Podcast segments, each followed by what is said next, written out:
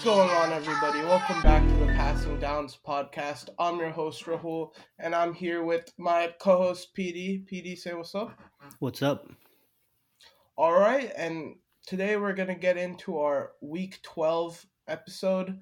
And just like all our other weeks, it's going to be a review of all the quarterbacks we found interesting in last week's matchups and a little bit of a preview into what we think will be the most interesting games and quarterback matchups of the next week, which is week 13.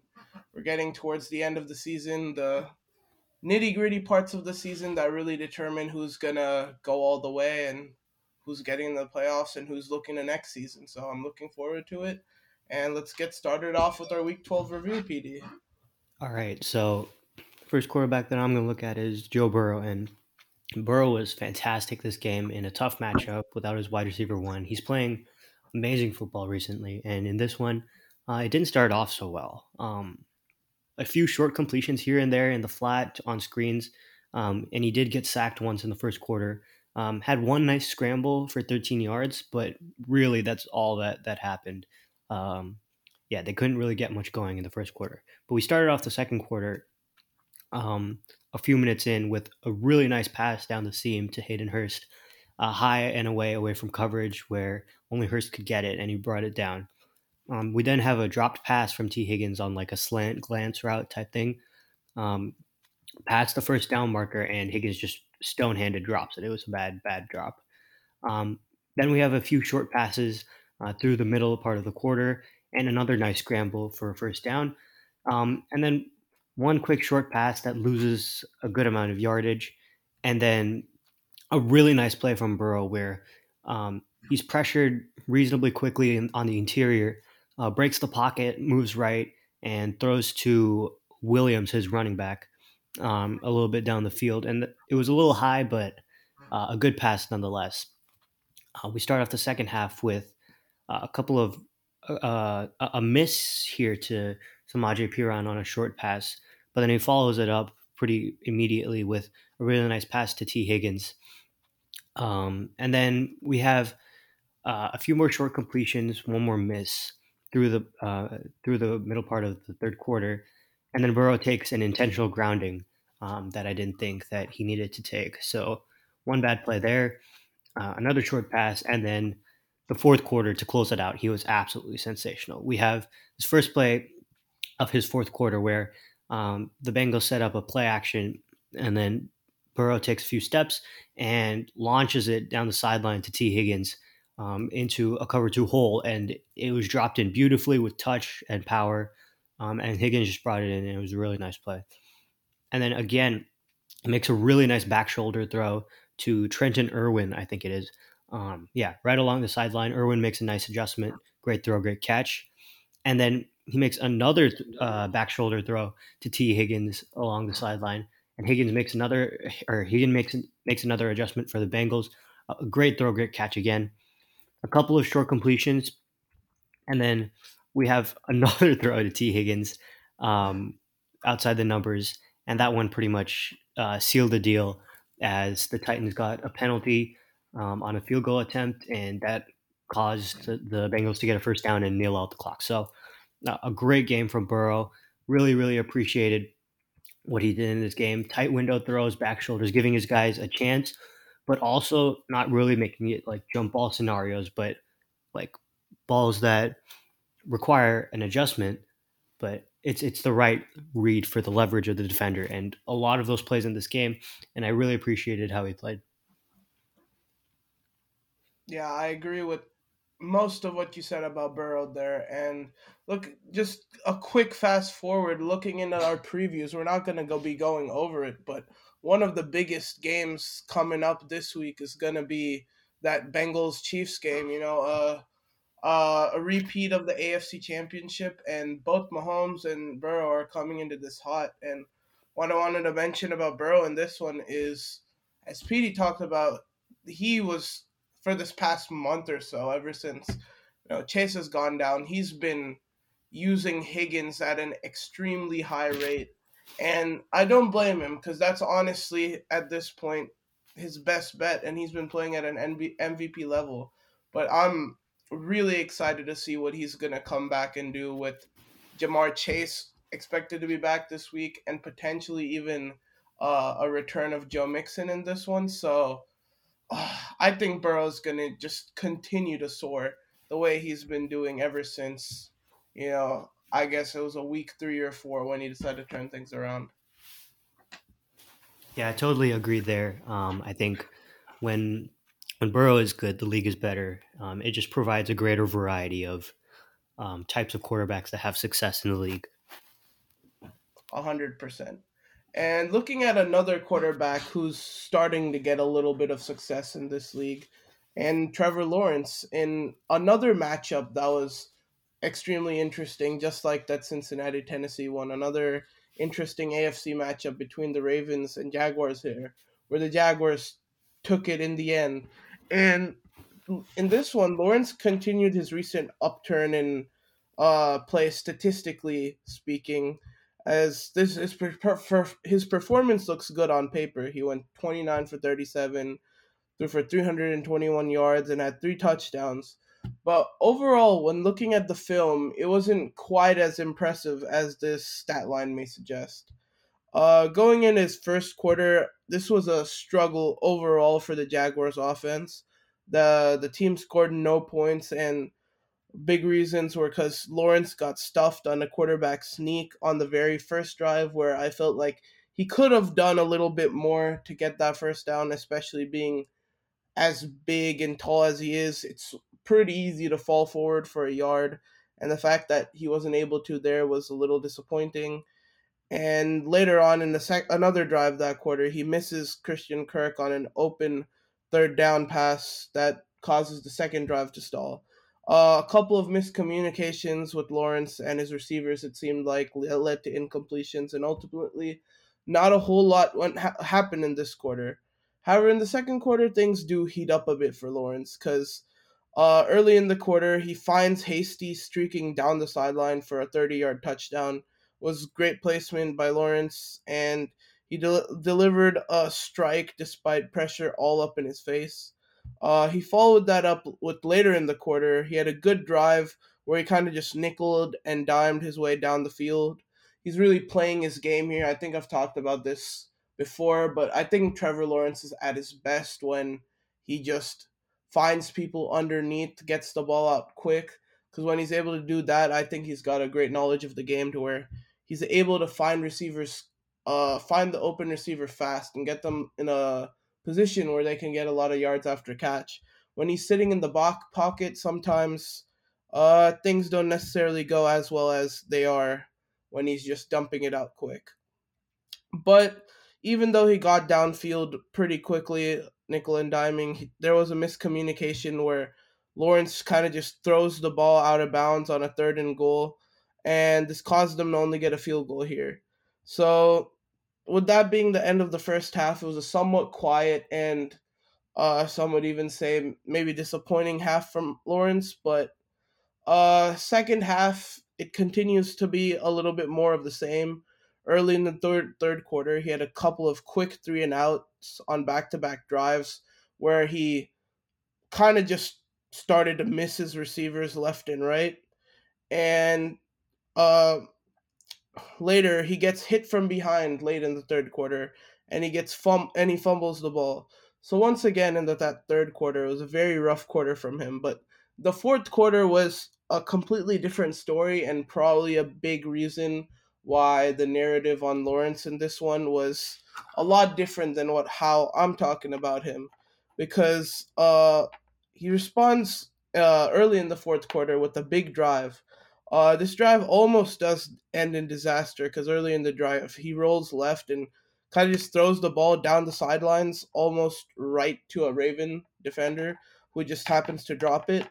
And that was lucky for him because he follows this with a beautiful fourth and eight touch pass throw that kept them not only in the game, not only kept the drive alive, but kept them in the game. And he fit it right in the sideline in between two defenders to Zay Jones, just just enough for him to snag that. Uh, he finished the drive with more of the same, just nickel and diming his way downfield with short throws to Kirk, Agnew, you know, a lot of quick screens and then he caps the drive off with a quick two yard touchdown throw to uh, Agnew. Uh, with about five minutes left in the game, Lawrence gets the ball back in the Ravens' red zone, down only two points. And he only gets a field goal out of this drive, which I just wanted to emphasize because in big games like this, where it's close and you get the ball with not too much time left, especially in deep Ravens territory, because I believe this came off a turnover, uh, you can't have those miscommunications that end up leading to only a field goal instead of seven points. Because had he not got the ball back here, this would have been over. Uh, but luckily enough, his defense clutch, clutches up and gets him the ball back uh, when he's down seven. Game on the line, only has two minutes left. And early in the drive, he does almost fumble, but he uh, recovers not only the ball, but recovers the drive by converting a fourth and five uh, to Marvin Jones off a back foot, off his back foot, despite pressure in his face. And then later he finds a Christian Kirk again for a big gain over the middle. And he has this big highlight 30 yard touchdown pass to Zay Jones on this drive, whereas Jones kind of finds a weak spot in the Ravens uh, zone coverage on what seemed to be like a post corner route. And Lawrence just delivered it on the money. And with about 20 seconds left, Lawrence throws one of his the best back shoulder fades I've seen all season uh, right on Marcus Peters' head, right to Marvin Jones in the perfect place for Jones to go up and get it. And he follows that with a big time throw to Zay Jones on the an out route for the two point conversion, and that won them the game. That ball had to be a strike and it had to be on target, and Lawrence definitely delivered and won them that game for sure. And overall, I will say Lawrence did have uh, quite a lot of mistakes and a bit too many mistakes for li- my liking. If this was something he tends to do on average throughout his career, it definitely would not be a, a good look. But I will say he's definitely playing with a lot more confidence and poise, and it's a great sign that he was able to come back and win this game for his team for whatever it's worth because he was very clutch in this one. Yeah, I mean, what is it? What is my count here? Uh, three turnover worthy plays for Lawrence, two fumbles, dropped pick. A drop pick in the fourth quarter that could have been difficult. Um, and you mentioned the fumble on the game winning drive. But I think I agreed with pretty much everything else that you said, um, where I think the quick shots or, or, the quick passes to set up the deep shots, um, that that is the way that Lawrence should be playing. And I think the deep shots at the end of the game, those are just spectacular plays, and we know that he could have he can make those plays. We, we've seen them so many times. Um, but this week, I think uh, I'm gonna come. I'm gonna sound like a hater here, but the luck just swung in his direction finally, and um, he, he at least he took advantage of it. So shout out to him for that. Yeah, as I did mention in this one, he did have a couple of drives late in the fourth quarter where they didn't do much with it, and a big reason was the Jaguars' defense happened to get stops here, where they won on a lot of the games, especially against a good Ravens offense. So yeah, you are right where he he did get lucky to even be in that position to win them the game after all he did the rest of the game, but I'll, I'll be a little hopeful in saying it was good news a little bit to see what he could do in that last drive and even in a rough game, tough one out and finish it off for them. Uh, and moving on from him to another young AFC quarterback in Justin Herbert, who also just barely edged out his opponent on a two point conversion to win the game. And after this one, I finally saw Herbert getting some credit and some praise on the internet because this this season has seemed to be a year where Herbert's getting a lot of hate, but and unjustified in my opinion. But he finally got some love after this game because he was incredibly clutch, and a lot of people said Herbert finally won a big game, whatever that means. But he himself, he was very good statistically, going uh 35 47, throwing for 274 yards, three touchdowns, and in my opinion, his game film definitely backed backed it up in this one. Uh, early in the first quarter, the Chargers offense starts off very slow because on a third and seven, where Herbert seemed to have spotted an open wide receiver for a first uh, from the tape. Uh, his left tackle kind of just lets JJ JJ Watt walk through for a free sack. And I'll repeat this a few times because it's a common theme for the Chargers O line this game where they just weren't do, holding their job at all. Uh, later in the quarter, it happens something very similar happens where the Chargers do get the ball in Cardinals territory after the Cardinals fumble, but unfortunately we see a lot of the same because his left tackle once again is pushed and driven right back into Justin Herbert and the Cardinals end up getting a sack on this. And even though the Chargers get the ball in Cardinals territory off a turnover, they don't even give uh, get a field goal because they just couldn't get anything uh, going. And in the last drive of the first, even more of the same because once again Justin Herbert gets sacked, and then the offensive line gets a holding call on that play, and they get backed up, and the Chargers just can't convert on a third and long. So overall, a very rough quarter from Herbert, but it's purely because he had no time early in this one. And the first drive early in the second quarter, you start to see Herbert adjust to what's going on here and kind of switching up how he's going to play. On this drive, he just dinks and dunks his way downfield uh, with a lot of checkdowns to his running backs because he clearly doesn't have the time for longer developing plays yet and they just have to get something going. And this honestly kind of explains to me or shows to me why he may struggle with choosing when to be aggressive, which is something we've talked about a lot with Herbert this season and even prior in his career. That's probably been one of his biggest struggle, struggles. But seeing how much his offensive line won't allow him to do purely because of you know how bad they were early in this game, I could see why he doesn't necessarily trust himself to maybe be more aggressive when he's not backed into a wall.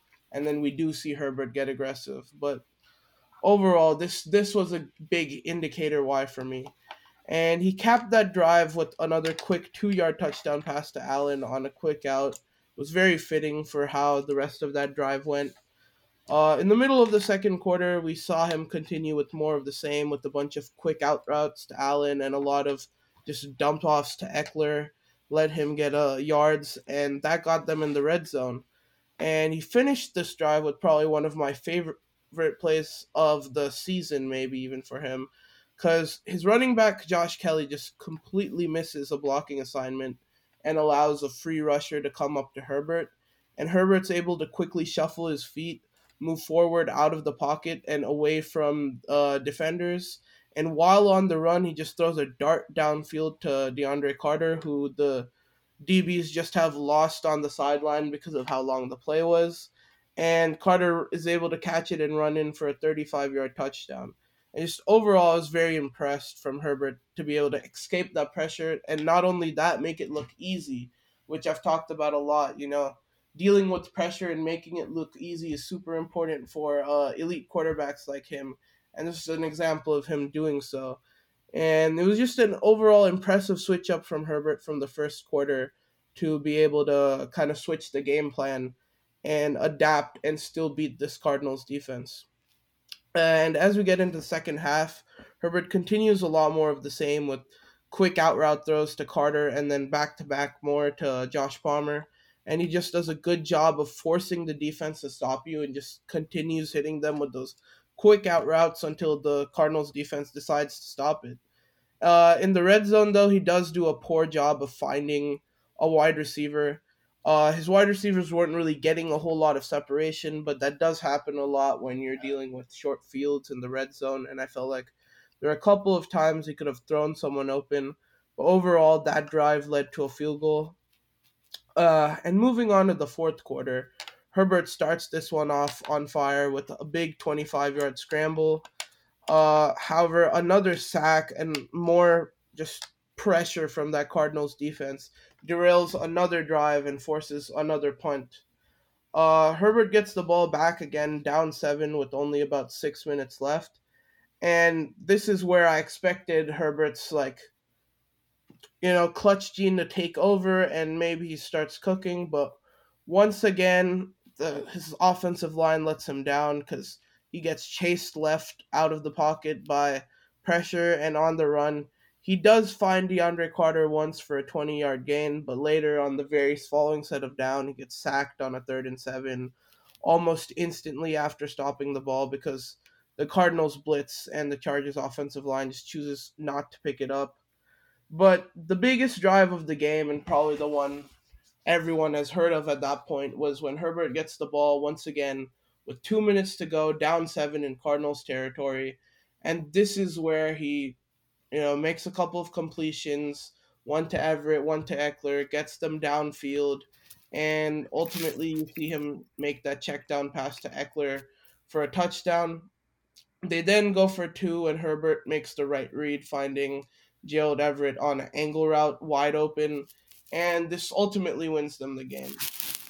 Uh, overall, it's not a very flashy game from Herbert in terms of you know something some of the crazy throws we have seen him do in other games because as I said, he had to change the way he was playing.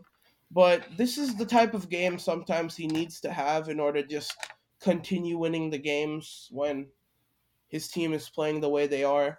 And I'm I'm glad I saw him make this progression because sometimes he he doesn't realize to do this soon enough and it ends up hurting him, but he does a good job of that in this one.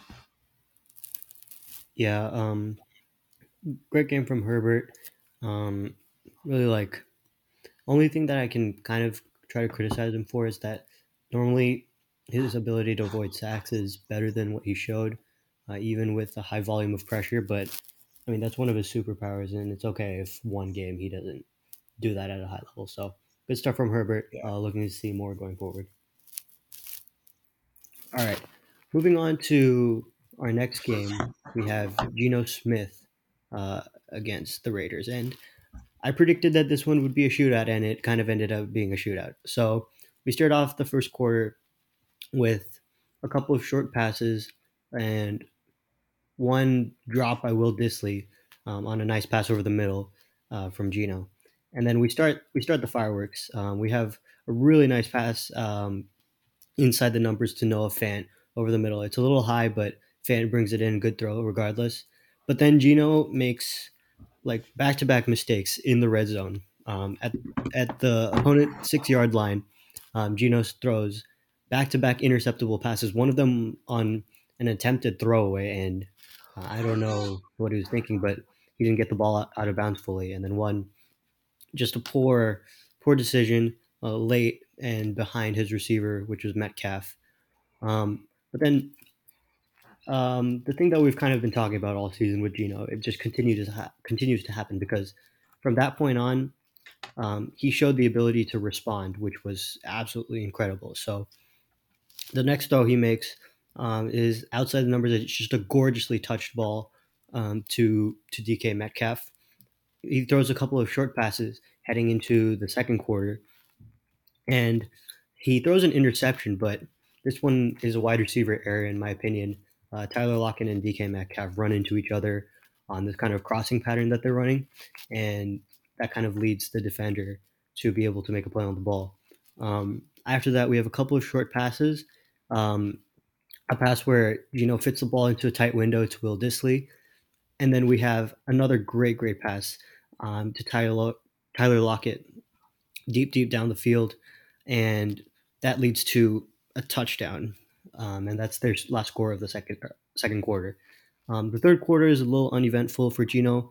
A bunch of uh, shorter passes, a couple of them broken for long YAC opportunities by Tyler Lockett uh, on the first one, and then Marquise Goodwin on another one. Um, and then the fourth quarter, he's again lights out. So we start the fourth quarter with back to back great passes from Geno.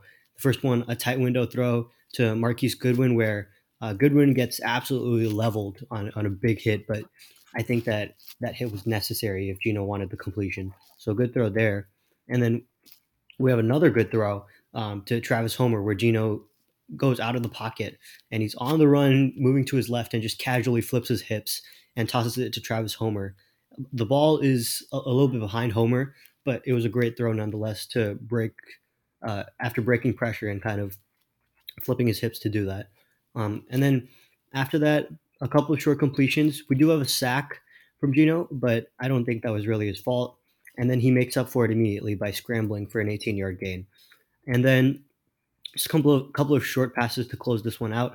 Um, there is a pass along the sideline to DK Metcalf where uh, I thought Metcalf could have made the catch. They initially ruled that he did make the catch, but um, going back and reviewing it, they said that uh, Metcalf did not make the catch. It was a tough catch regardless, but I still think that that was a good throw from Geno. And then Geno got sacked uh, as his last play, play, in regulation on a third and 10, where he was just kind of trying to make a play. Um, and then in overtime, um, Geno made a short five yard completion. And then on third down, he was forced to throw it away by really early pressure off the edge. So I thought, I mean, Geno put the ball in harm's way twice early, but the amount of explosive plays that he is able to generate by pushing the ball down the field aggressively with accuracy and anticipation in tight windows is just it's just something that can keep you in the game at all times and it kind of did for the Seahawks um, despite him like making that volume or that egregious of mistakes um, his grade from me will still be still be solid and um, I think this just speaks to the ability, the the play style of Geno Smith uh, being the right play style for today's game. Yeah, this one was a little weird from Geno because typically you don't see him make this many mistakes. He's been probably one of, not probably, he has been one of the most accurate quarterbacks in the league by far. And just in general, not a very mistake prone guy. But that, all of that did make this game interesting that was a overtime thriller and if you guys didn't watch josh jacobs had an absolute masterclass in this one and just talking about a lot of these games i'm realizing now that a lot of these games were very good not only that seattle game but that uh, chargers cardinals game and the baltimore jacksonville game and the bengals titans game in fact but moving on from all of those master classes to probably one of the more boring games of the weekend between the Chiefs and the Rams. And looking at Patrick Mahomes in this one, who, in a season full of pretty much statistical master classes from him, this game won't necessarily pop out because he was only 27 for 42, threw for 320 yards with a touchdown and a pick, which definitely does not look terrible, but at this point with Mahomes' expectations, it doesn't look uh it doesn't look that good either. But at least in my opinion, the game film shows slightly different. It was a bit of a weird game from him, and I'll get right into it. Uh, early in the first quarter, in the first drive, uh, he's it's quickly killed because on a third and five, Mahomes just decides to wait a bit too long to make a decision. Even though, at least in my opinion, there seemed to be an open Juju Smith Schuster underneath, he just doesn't seem to see it, and he kind of waits too long and makes his offensive line block way too long. And at some point, Aaron Donald's gonna get to you, and he did on this one, and it forces a bad throw, which ends the Chiefs' drive pretty much. Uh, in the middle of the first, Mahomes responds to that bad drive pretty much immediately by finding Skyy Moore down the sideline open for a 20 to 25 yard pickup and then Kelce once again over the middle for another 15. And this drive finishes with probably one of the better plays of the day overall for the Chiefs, and a pretty good throw from Mahomes as well. Uh, he makes an impressive throw to Kelce to kind of throw him open in coverage versus Jalen Ramsey, because it seemed like Ramsey was kind of going stride for stride with Kelce, but Mahomes throws the ball upfield and high and away from Ramsey, which allows Kelce to catch it and turn upfield.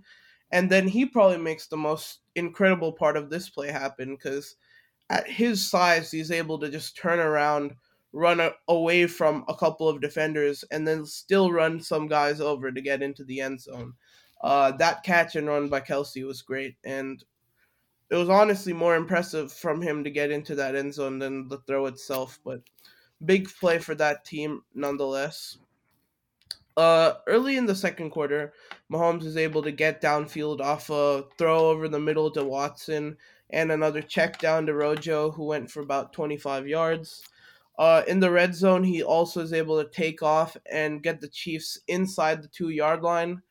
Uh, but a couple of flags from the offensive line puts them uh, a lot farther from the uh, end zone, and they're unable to punch it in, and they do get a field goal. Uh, however, the Chiefs, after two muffed punts in one half, I was very surprised to see it, but Mahomes doesn't get the ball once again until late in the second quarter, backed up at his own five yard line. But he pretty much immediately gets the Chiefs out of the sticky spot by finding uh, MVS down the sideline. It was a perfectly placed ball with probably one of the best touches I've seen from Mahomes in a while. He puts it right in between a safety and corner in cover two and gets the Chiefs up to the 25.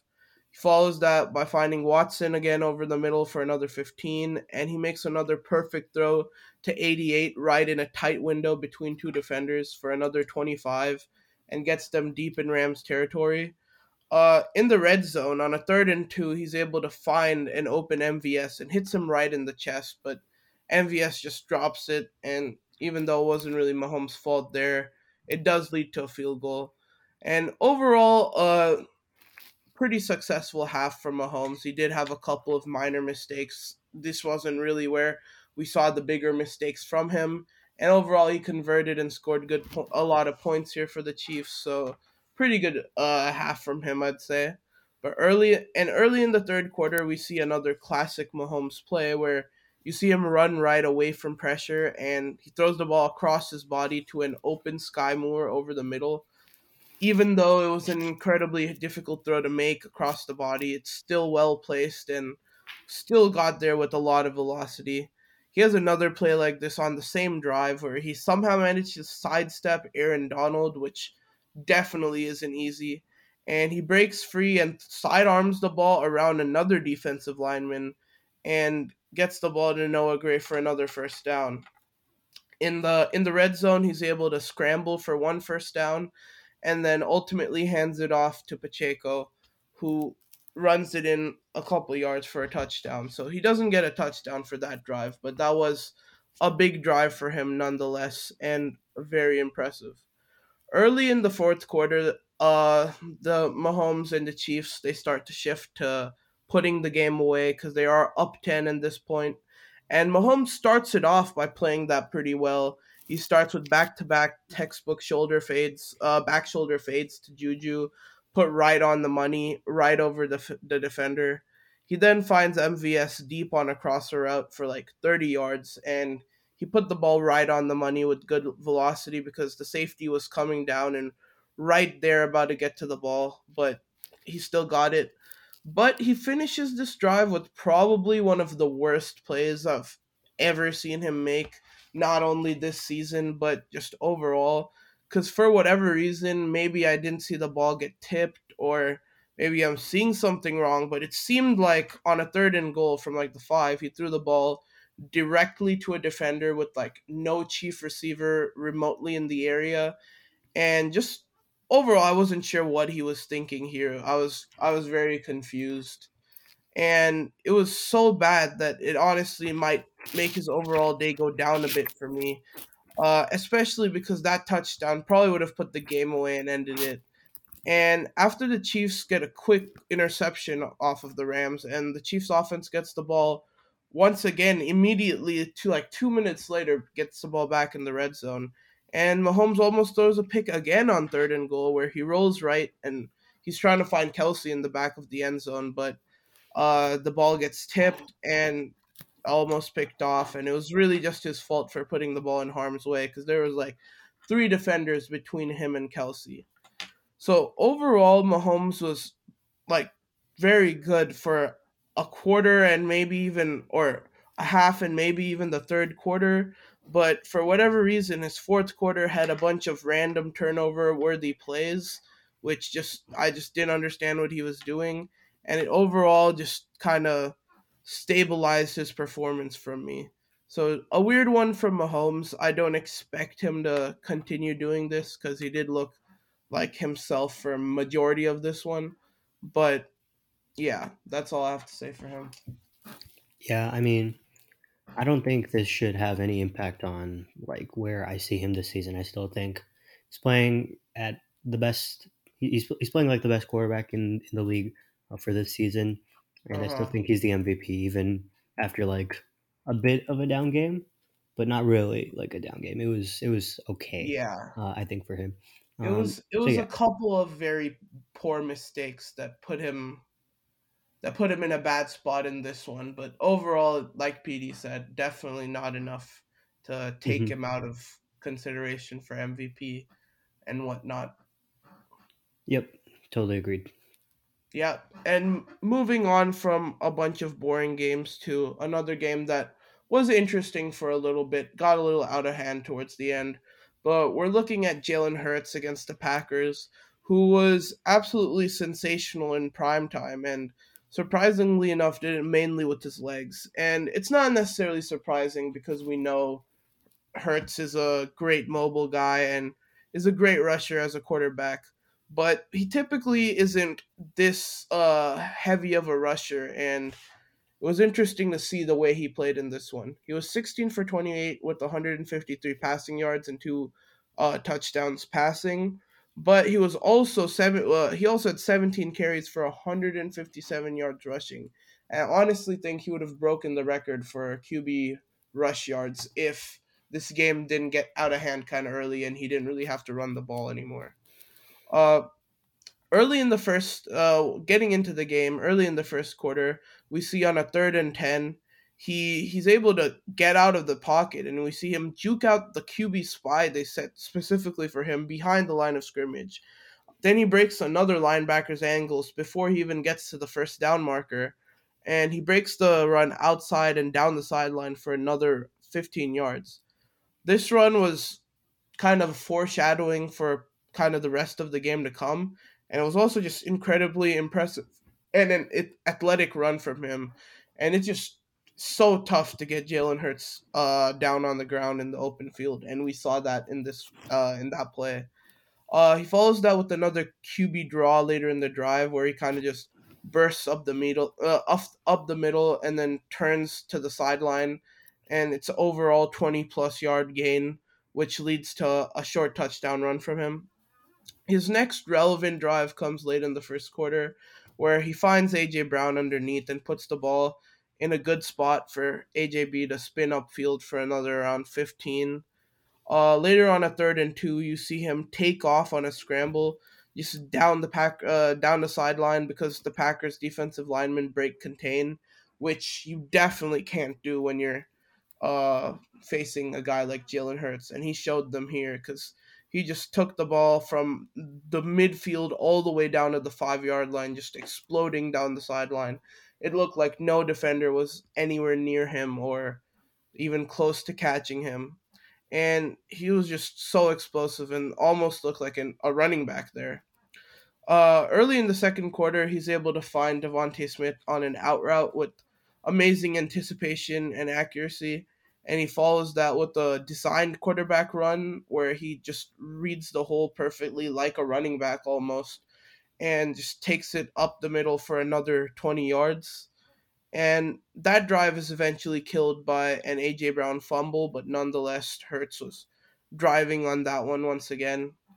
In the middle of the second quarter, you do see some of the issues I guess we've had with Hurts, not only this game, but overall, because we see a drive get killed because Hurts takes one sack and he's also forced to throw the ball away on a third down since he just keeps bailing on the pocket too much and when you see him get out of the pocket early, it makes things a lot easier for the defense because he just eliminates half of the field and half of his possibilities while kind of getting pushed backwards in a way from the play. And just another thing he's definitely got to work on. Uh, however, late in the second quarter, we see him find AJ Brown over the middle for another big gain. And then on the same drive, he picks up a very big and important fourth and one on his the famous Jalen Hurts QB sneak play that we've come to see this season. And this drive was, uh, even though they didn't, uh, they do end up scoring. This drive was most relevant because of uh, that touchdown throw, which was honestly one of his best of the day, in my opinion, where he had uh, Quez Watkins down the sideline with the cornerback draped pretty much all over him. and he just puts the ball right in Quez's breadbasket, right where only Quez could get it. And even though Quez had no separation, he's able to get him the ball for a big 30 yard touchdown. And it just kind of attests to the kind of chemistry Jalen Hurts with Quez because it seems like he kind of just turns around and almost comes back to the ball because he knows where Jalen Hurts is gonna put it in like that front right corner of the end zone. And even though he wasn't open, Hurts still trusts him enough to go and snag that ball for him. So just very high IQ and great chemistry play from those two right there. Uh, and going into the second half, he just continues to shred that Packers defense. Where on a big third and twelve in Packers territory, you see him find DeVonta Smith, and this play was particularly impressive to me because DeVonta seems covered, but even though he's covered, you see Jalen Hurts throw to a spot rather than throwing to Smith, kind of like that Quez Watkins throw. And uh, it allows Smith to kind of work back to the ball and come back and grab the ball. And not only that, turn around and get YAC yardage for that first down. And he ends that drive with the accurate out route pass to AJ Brown for another touchdown. Early in the fourth, you see where uh, he kind of has one of his best plays of almost the season if it did end up going the way it should have because on this play he gets immediately immediately flushed out of the pocket right due to a lot of pressure and then he just turns around and starts running across the field and gets all the way to the other sideline uh, to the left of the left hashes and still manages to throw the ball to the back corner of the end zone and finds Quez Watkins with a chance to catch a touchdown but Quez just drops it but had he caught that pass, that might have been one of Hurts' most insane highlight plays of the season and overall for sure. But Quez is not able to hang on. Uh, other than that, though, there wasn't really anything spectacular for the rest of that fourth quarter because the game was out of hand. So it was a lot of just Hurts running the ball for short gains and the running backs running the clock out. That Eagles offensive line is so dominant that when they get to a point of even having a short lead, they can easily just kill the game and kill the clock. I would have liked Jalen Hurts to take a couple more, I mean, a couple less hits when the game was out of line, but seems like I'm saying that with Jalen Hurts every week at this point, and it might not be something he's ever going to do. So, uh, that is what it is. You do, you, we did see the Packers have a little run when Jordan Love came back, uh, came in, which I think we will t- uh, touch on later. But the game was never really in jeopardy, and Jalen Hurts had a good first half and third quarter that kind of just put it away. Yeah, uh, I agree with what you said there. Um, I do want to interject on uh, one point that you made though uh, on the Quez Watkins thing. I don't, I don't, I don't want to consider that a drop. It's a really, really tough catch for him to make. Um, he's going full speed um, to his left, and he's trying to get both feet in bounds, uh, and he's like kind of like falling out, and he has to put both hands up and try to snag it like um, while fully extending, and it glances off his fingertips. So I, I don't want to consider that a drop, but maybe like you could say that like a better like receiver would have made that play. Um, yeah. But I don't. I don't think like yeah. it's an expected play. It's just something that like it would be a great play if you made that type of thing. Yeah, I sh- I probably should have expressed that better. That definitely would have been an incredible catch if Quez did come down with it. But it was more just a testament to how even in a really weird spot Jalen Hurts was able to get the ball in a somewhat reasonable place to where his receiver could get it. And if he did come down with that, that would have been incredible. Yep. Um, so that's a wrap up on one young quarterback. Moving on to another young quarterback, we're going to talk about Kenny Pickett here um, on Monday Night Football against the Colts. And uh, this one started pretty rough for Kenny Pickett, I'm not going to lie. Well, we start off with a few nice short completions where he's pushing the ball like more than halfway past the first down marker and, you know, getting some nice completions. But then he does miss very early in the game where um, he has Sims open um, and he throws a, a, poor ball that's a little high for him, um, and that would have gotten them a first down on third down. Um, then we have a nice scram or a nice run that he has, um, or a nice scramble, yeah. Uh, off a three step three step drop, he scrambles to his right, uh, picks up nine yards, and then he takes back to back bad sacks, in my opinion, where uh, he doesn't really like sense the pressure until it's or he he bails from the pocket a little early, but doesn't sense the actual pressure until it's too late. Um, and so that kind of just leads to him running around uh, for no reason. And then the next sack that he takes is also on him because um, the the Steelers are in a full slide to the right in protection, um, and therefore that would lead to Pickett being hot off the left, and he just like I don't know, he just doesn't realize that he's hot, I guess, and that just leads to him taking a sack. Um, and then to close out the first quarter, he has Diontae Johnson wide open outside the numbers to his right, and he just overthrows him by by like ten yards. Um, but from that point onwards, it was pretty much lights out for Pickett. So he throws um, a pass behind the line of scrimmage for his first pass, and then the next pass that he throws is a great back shoulder pass in a tight window to George Pickens, who makes a great adjustment to the ball and, and makes the play. Um, and then we finish out the second quarter with uh, an array of great short passes and um, shorter runs. And Pickett made barely any mistakes until the last play uh, of his second quarter, where he had Pickens kind of wide open and he just missed him by a little bit uh, ahead of him. Um, not many plays in the third quarter, just three, but another miss where Diontae Johnson was kind of wide open and Pickett throws it low for him. But then back to back passes where I thought George Pickens could have made a play. Um, first one was just a straight up drop in a tight window to me. Um, and then another one outside the numbers to the right where Pickens is kind of just trying to, I don't know. Um, I have my gripes with Pickens where I think he's just trying very hard to make a spectacular play instead of trying very hard to just make a play. And so that leads to him uh, making a poor adjustment on back to back passes here, um, where Pickett threw good balls. Um, and then in in the fourth quarter, the first play that uh, Pickett has, um, it's a tight window throw inside the numbers where Pickens makes a great catch, uh, finally securing one of those spectacular plays. Um, so you see kind of the good and the bad with with Pickens. So that that leads into a few more short passes uh, for Pickett, and then he throws another good pass to Pickens in a tight window. It's a little bit behind him, but uh, that's complete for uh, the two point conversion. Um, and then he takes one sack, which I didn't think was his fault, and then one short completion.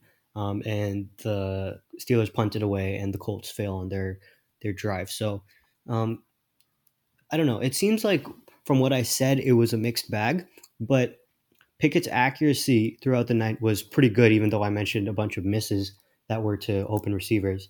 Um, overall, I think that uh, he played quite well um, when he was asked to be kind of like this quick passer and controlled deep shots uh, down the field were a pretty big part of his game. Um, if you want an actual accuracy number for Pickett, this game, 57% perfect pass rate, which is around average. But then you consider the fact that he was pushing the ball um, pretty far down the field on some of these passes. So, um, good game from Pickett. I'm hopeful that um, he can kind of take that play style of quick passes, moving into deeper passes into the coming weeks. Uh, any thoughts that you have there? Uh, not much additional on Pickett. I do agree pretty much with most of what you're saying, where he's looking at his best right now, where they've kind of adjusted his play style to be a lot of that short, quick game that we see a lot of other young quarterbacks use to adjust to the league. But yeah, I think I think we still have a lot more to see with Pickett, and I'm interested to see what he'll do the rest of the season because that's kind of all the Steelers have right now is just nurturing the development of Pickett. Yep, agreed there. And then moving on to um, my final review of this week um, is going to be the Thursday night football game from Week 13, and I'm going to be talking about Josh Allen because I think that his performance here was pretty important to talk about um, because of the the box score is not telling the story uh, for Josh Allen quite at all. So in this one, Allen had uh, 33 passes, 22 completions for 223 yards and two touchdowns, and no interceptions. So that would make you think he played a reasonably clean game with some misses. But I didn't think that at all for Josh Allen. So my my view of this game was that Allen was very up and down. He made three, maybe four um, incredible explosive plays in this game, but he also put the bar, ball in harm's way uh, three times. Two dropped interceptions and one fumble for Josh Allen, and only one of them resulted in an actual turnover. He also had 20 rushing yards on eight uh, rush attempts, and so the the rushing wasn't really there. Um, but the one play that I wanted to talk about that was an explosive play, which was this incredible uh, deep pass that Josh Allen had to Stefon Diggs, and it got called back because of a holding. Um, but it was just incredible to see Josh Allen um, throw it deep down down the field for a 41 yard touchdown, and that got call, called back um, where he was running outside the pocket. So I guess it could have been his fault for kind of extending that play for too long. But um, just a, an important moment to me because um, it just shows that the box score doesn't usually capture everything that happens. Um, I think overall, um, his accuracy and his decision making were fine, um, but I think that um, it doesn't really do anything for him to to advance him in, in his MVP case. I would still have him uh, probably at two. Um, and so, yeah, any thoughts that you have on that? I just wanted to touch on that quickly. Yeah, nothing much to add to that. I think I well, I guess you did mention that Allen is two for you in the MVP votes. I guess it's not something we're gonna emphasize on this week, but I think for me in recent weeks he has dropped down a little bit more compared to some of the other guys we might talk about later in this episode. But still, yeah, another incredible performance from Allen. I found that forty yard touchdown that got erased from the um from the game due to a penalty interesting because as someone who didn't watch that game, I didn't even know. So yeah, it does yeah. go to show how important some of those plays that we don't see unless you actually watch the game are. Yep, uh, totally agreed there. Um, so that'll wrap up our reviews for week twelve, and we will um, jump right into our previews for week. What is it? Thirteen. Thirteen. Um, yeah. So starting off this one with um, a double quarterback episode or uh, preview, and that's going to be Aaron Rodgers and Jordan Love. So, um, as we know, uh, Aaron Rodgers has been suffering a litany of injuries this season, and his performance on what is it Sunday night against the Eagles uh, kind of reflected that. Um, he got popped um, on a hit where um, a defender's helmet. Uh, he took a helmet right into the ribs or the oblique area is what they're calling it, and so um, that caused him to have some really really like bad grimaces, and he didn't look right particularly at all. And so I I don't know what to expect for Rodgers going into this game, um, and so I, I think it's very possible that this might be his last last time starting if the Packers lose. Um, and so that leads me into the quarterback that I wanted to talk about more. Uh, imagine saying that a couple weeks ago in Jordan Love. And Jordan Love was absolutely fantastic in, in the moments that he did get. Um, he threw um, a nice pass to Christian Watson for a touchdown um, where he didn't have to do much, but the ball was placed well and Watson was able to run through it for his touchdown. Um, and then he threw um, the, the other standout pass to me was he threw a really nice hole shot to Aaron Jones. Um, it was a little bit more open than a normal tight window hole shot, but I mean, the ball was placed perfectly and Jones just dropped it. Um, his other two incompletions were him aggressively trying to make a play into the end zone, where those were really tight windows, and I don't think that uh, it's reasonable to expect him to hit those. Everything else, except for maybe one pass where I thought it was a little high on a short short completion, everything else looked absolutely great. And this is like, what is it, the second, third time maybe that Love has looked good in relief of Rodgers. And so I'm, I'm wondering if maybe this year, uh, at any point, he can translate it into like an actual starting, a, a good start um, instead of just a good play in a backup performance. Um, so maybe in weeks after this one, uh, we'll see that maybe. Um, as for this one against the Bears, I think that Rodgers has a chance to make some explosive plays because the Bears defense is quite bad. But I, don't know if the consistency element will be there uh, for Rodgers because the injury really seems to be bothering him and his accuracy looks diminished from last year and years prior. So, yeah, looking at all of those things uh, for the Packers moving forward. Yeah, I'd also be very surprised if Rodgers plays a whole lot more anytime soon. Cause I was watching that game where he did end up getting injured, and he tried to like, when the game was still in hand, he tried to tough it out and play a drive or two. But he was essentially there, just handing the ball off and throwing, uh, throwing screens. And even when he was throwing the screens, he seemed like he was in intense pain every time he let go of the ball. So I'd be really surprised if we see him play like uh, a whole lot many more games because this Packers season is about to be kind of irrelevant some uh, pretty soon, and I don't. There's clearly not a future for this team this season, so I yeah I could see them running with Love for a lot of this year, as PD mentioned, and I think it's about damn time they spent a first on him. And we're seeing guys in that same draft class like Herbert, Tua, Burrow finally have their leap into elite or borderline elite status and become like top quarterbacks in the league. So it's about time we see Jordan Love even just touch the football field and see what he can do because at this point his whole career is going to get wasted. So yeah, let's hope we see him on the field. Yeah, hoping to see some more Jordan Love. Um, moving on from uh, a declining quarterback, um, to another one who hasn't played his best ball this year, and that's Kirk Cousins uh, going up against a powerful Jets defense. Great matchup in this one between Jefferson and Sauce Gardner and DJ Reed. Uh, really looking forward to see what they can throw at him.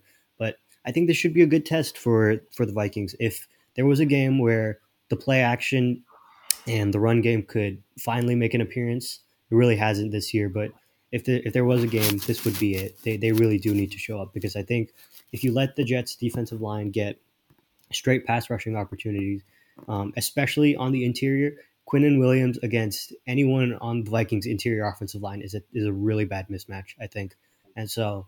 Uh, they, they really do need to emphasize getting the ball out of Cousins' hands fast, um, getting the play action game going, uh, whether that's with the run game working or without.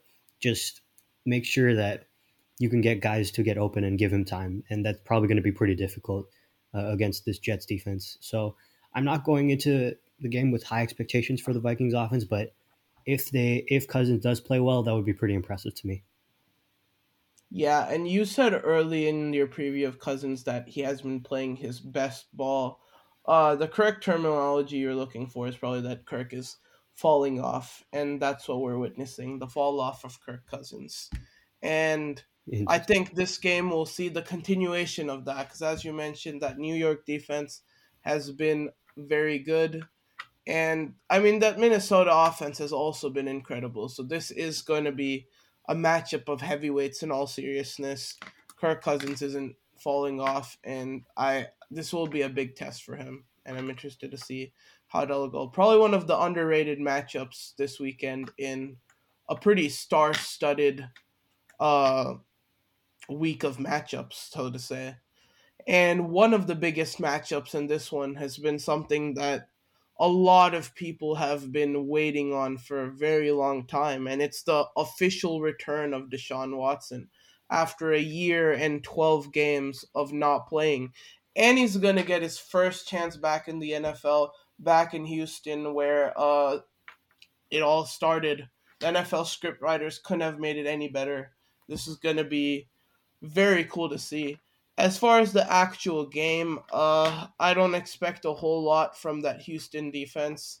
I'm pretty sure at this point, even they know that they're tanking for either Bryce, probably Bryce Young. I think they're going to end up with that first overall pick. So I don't see much resistance coming from that Houston defense. I'm a lot more interested to see where Deshaun Watson will be at when he comes back. Because obviously, the last time we've seen him play, he played like a clear top five arguably even top three. And I think PD here thought he was the best quarterback in the league in the last full season he played. So the biggest question mark is are we going to get that same player who's who was a top quarterback in the league in his early 20s and the Browns are about to get him throughout his entire prime. So that'll be very interesting to see how he bounces back after a year and a half off. Uh this is probably the best team he's had around him because that Houston team was notoriously bad. Here, he probably has his best receiver since playing with D Hop and Amari Cooper. He's got an incredible run game with that Nick Chubb Kareem Hunt dynamic duo we've seen for years. That offensive line is clear of what uh, he saw with Houston his whole time there. So I think the Browns will put up a lot of points. I don't expect a masterclass out of Deshaun Watson out the gates because he obviously hasn't played in a very, very long time. I think it was probably like since 2020 or something like that, maybe even longer. I forget the exact time period. But I don't expect a massive splash game from him. If he does come back and do that, I'd be incredibly shocked. But it will still be a comfortable, easy game for him against this Texans team.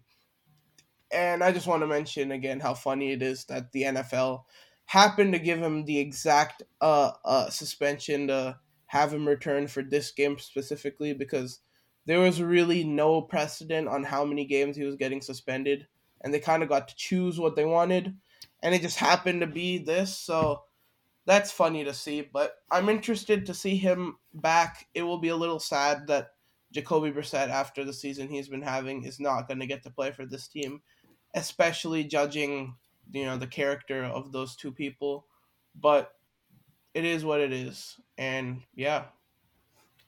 Yeah i mean his return this week is emblematic of a lot of things but um, i think looking at it only on the field um, which is tough to do but i'm going to try um, i want to talk about the one point that you made where i thought he might have been the best quarterback in 2020 um, i think um, i think i've I've kind of revised my opinion a little bit where I think he has an argument, but I, I probably lean Rodgers um, at this point uh, after watching the film multiple more times.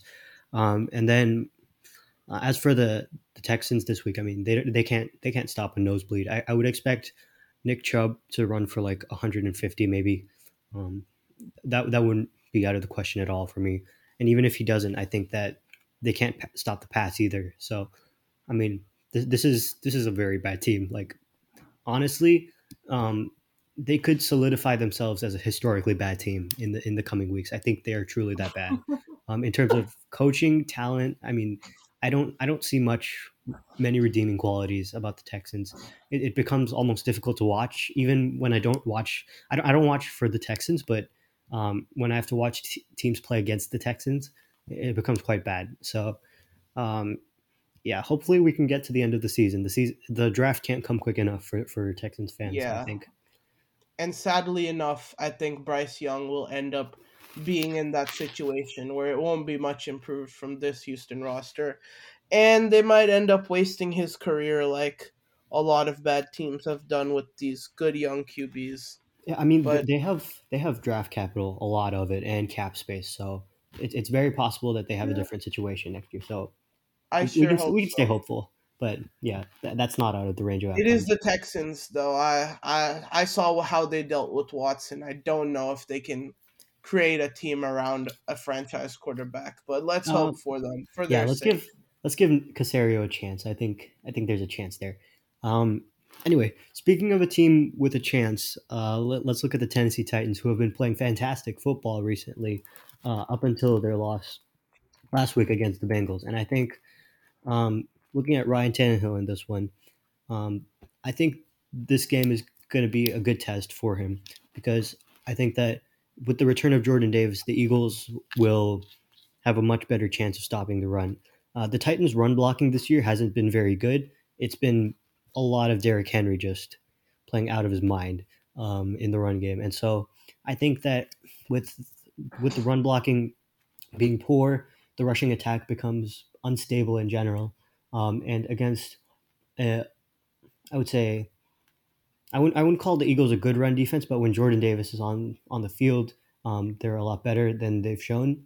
Um, in, in, that, I think Ryan Tannehill might have to do a lot in this game, uh, especially with the Titans' defense likely letting up quite a lot of points to the Eagles on the other end, just just because the Eagles are a great offense, not because the Titans' defense is bad or anything. Um, but yeah, there's a chance that Ryan Tannehill has to do a lot in this game, and I'm interested to see how he responds. Um, it's probably going to be very difficult for him because the cornerback duo uh, or the, the secondary in general for the Eagles is just really strong. Um, and that'll probably make windows tighter for Tannehill. Um, and I know that his tight window accuracy is is really good, some of the best in the league, quite honestly. But um, he needs to show up this game in a big way.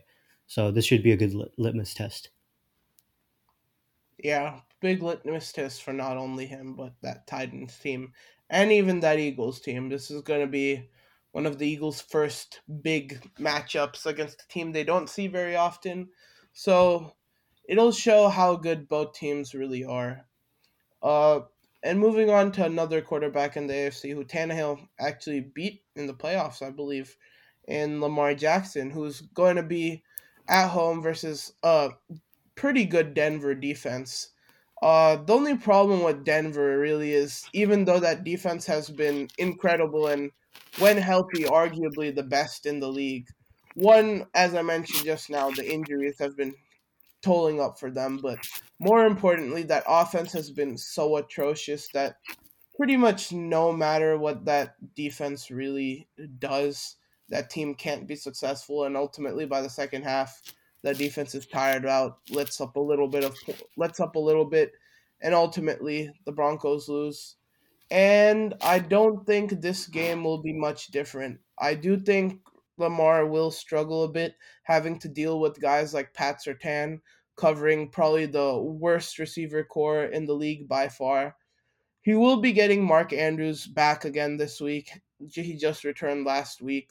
And Denver is notoriously bad at not being able to cover tight ends. Their uh, linebacking corps has not been good whatsoever uh, this year. So I do expect Andrews to feast, but that is a very one dimensional offense, and that secondary has been good. I don't know how much separation we'll be seeing the Ravens defense, uh, Ravens uh, actual wide receivers get.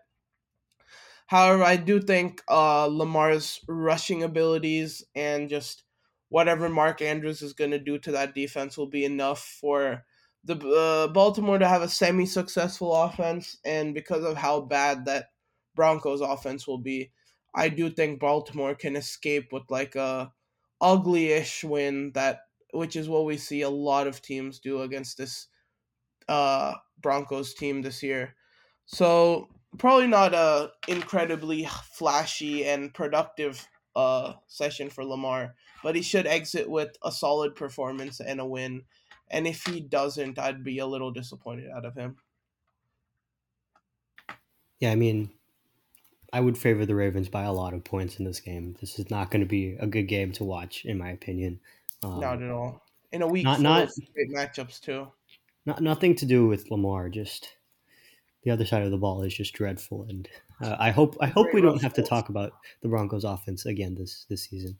Um, but moving on to, it, but maybe you should, as the resident Broncos fan, PD. Yeah, yeah, I, I let I out your thoughts on that magnificent offense. I'm I'm okay with that. Anyway, um, moving on to man, I, I wish this matchup was at a different time. I really do. Um, this is a fantastic matchup in Dolphins 49ers. Um, I think that this is a huge, huge game for uh, defining t- the, the narrative on Tua. Um, this game, Terron, Terron Armstead is projected to be out, I think, at this point still. And even if he is playing, I don't think that he's going to be close to 100%. And that just means that the offensive line is in shambles again for the Miami Dolphins. And when you're going up against the 49ers defensive line, and especially Nick Bosa, it's going to be really difficult to, to manage without Terron Armstead.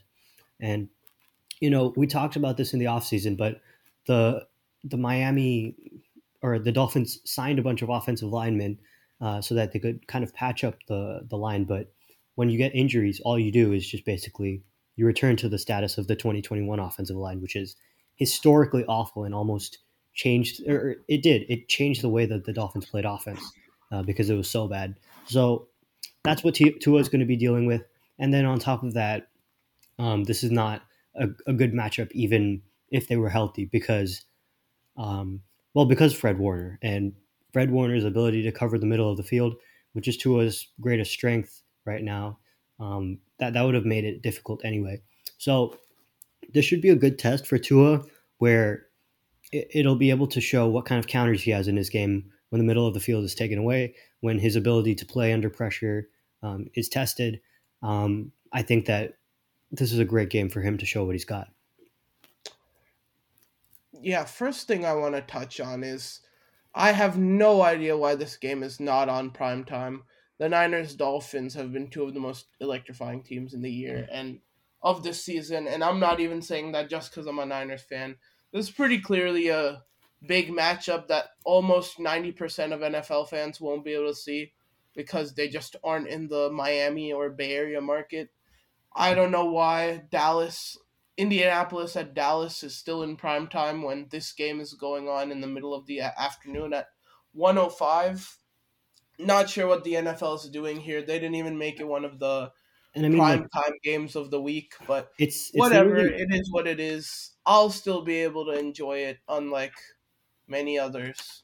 Uh, yeah, I uh, mean, it's also like the second the second most important matchup of that time slot. Like uh-huh. Chiefs Bengals is is one twenty five, Dolphins Niners is 105. So I mean, yeah, they they even put Chargers Raiders for whatever reason in that one twenty five slot slot over Niners uh, Dolphins. So I have no clue what they're thinking. And another thing I wanted to touch on with the Niners defensive line going up against that um, Dolphins O line without Armstead, which is obviously the worst in the league, I'd say. It's it was awful. And in addition to that, the Niners defensive line is finally getting fully healthy with Arik Armstead supposed to make his first uh he's supposed to have his first game back after being injured for most of the season. So that's definitely going to be something key to look for in the Tua side of things. But talking about the Jimmy Garoppolo side of things, I think one thing people are not really talking about in this one, and I think it will come up pretty important, is the Dolphins head coach, being Mike McDaniel, did literally just come from the Niners and help Jimmy go to a NFC championship game.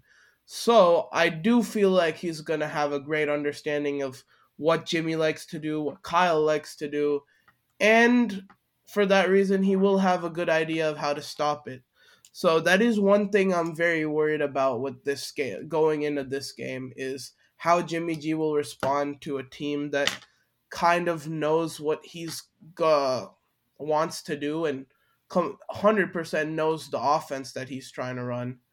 And another thing is traditionally, not so much this year, but throughout his career, Jimmy G has struggled a lot with blitzing and you know creative blitzes that'll confuse him at the line and make him make those uh, game changing mistakes that he's gotten so known for. And one thing that the Dolphins have been great at these last few years, and especially this year, is blitzing heavily and continuing to use stunts and different types of pressures that just confuse the shit out of quarterbacks like Jimmy Garoppolo who are prone to being bad against the blitz. So he's done a much better job of that this year, and I'm interested to see if that will continue into this this one. Knowing Jimmy Garoppolo, where he's had a bunch of games now where he's stringed together good performances, this does seem like that trap type uh, type of game against a hot out of conference team that might just get to him and cause him to have a bad performance. But outside of that, a lot of Miami's defense uh, doesn't necessarily match up well against what the Niners have to offer. I could see George Kittle having a big game because I know Miami has been poor against tight ends as well. They're not particularly good against the run, and even though the Niners did lose Elijah Mitchell to the IR once again, I do think we will lean on guys like McCaffrey and then the new backups and Jordan Mason and TDP. So I think the ball will be in a lot of cases taken out of Jimmy's hands in this one as much as possible. And if he is forced to do something, uh, I don't have high hopes for it. But the way he's been playing, I I don't want to count him out either. I do think with the amount of firepower he has, he can still continue his recent upturn against this Dolphins team, and we could see just that that Niners offense continue to steamroll and be as good as it's been. But that's not what I'm expecting for sure. Um, I don't know if I'd say Garoppolo's bad against the blitz, but you said the the right word there. Uh, creative blitzes. Um, anything that causes him to think like excessively, he starts holding onto the ball, and uh, bad things happen when Jimmy G holds onto the ball. Um, Yep. So I'm ex- I'm interested to see uh, what the Dolphins do. Um, but I do like the Niners to to win this game overall after previewing both quarterbacks. Um, so yeah, that'll wrap up everything except the last one for you. Um, yeah. Well, we've got one more, and just like PD forgot about it, this is going to be that forgotten matchup that I wish was not on prime time and the Niners Dolphins was instead. But, anyways, the Sunday night football game will be Dallas uh, facing the Colts in in Dallas, and looking at Dak in this one, who we've talked about in recent weeks, he's kind of come back from that injury he had for a lot of this year, and he did have a couple of weeks where he had a, uh, in a way, shake off the rust. And in the recent in recent events, he's been absolutely incredible. And going into this one, I don't expect a whole lot different. Uh, at this point, I think the Colts season, I think everyone can agree, is over at this point. The whole Matt uh, Ryan experiment was clearly uh, not the move, so to say, and that offense has been abysmal. Uh, that defense hasn't been quite bad. I'd say they've been about average. They've got still that very strong front seven, and I do think that's going to challenge Dallas with their run game with Zeke and Pollard, which they love to go to. But as far as Dak goes, uh, I don't expect that front seven to particularly give him too many problems, and uh, the back half of that team really doesn't have a whole lot to compete with, like the likes of CeeDee Lamb, Michael Gallup, etc. So I do expect a big game from Dallas and that offense, and uh, I'm expecting a good one out of Dak here. They should take care of business. Yep, um, agreed with that. I don't think this one should be on prime time either. Um, yeah, not much to say. All right. Um, any last thoughts before we head out? I don't think I have anything else to say. Just that I think a lot of people have been talking about it, and I will mention it as well. That this game, this week's got a lot of very very fun matchups. Some that we went over, some that we didn't.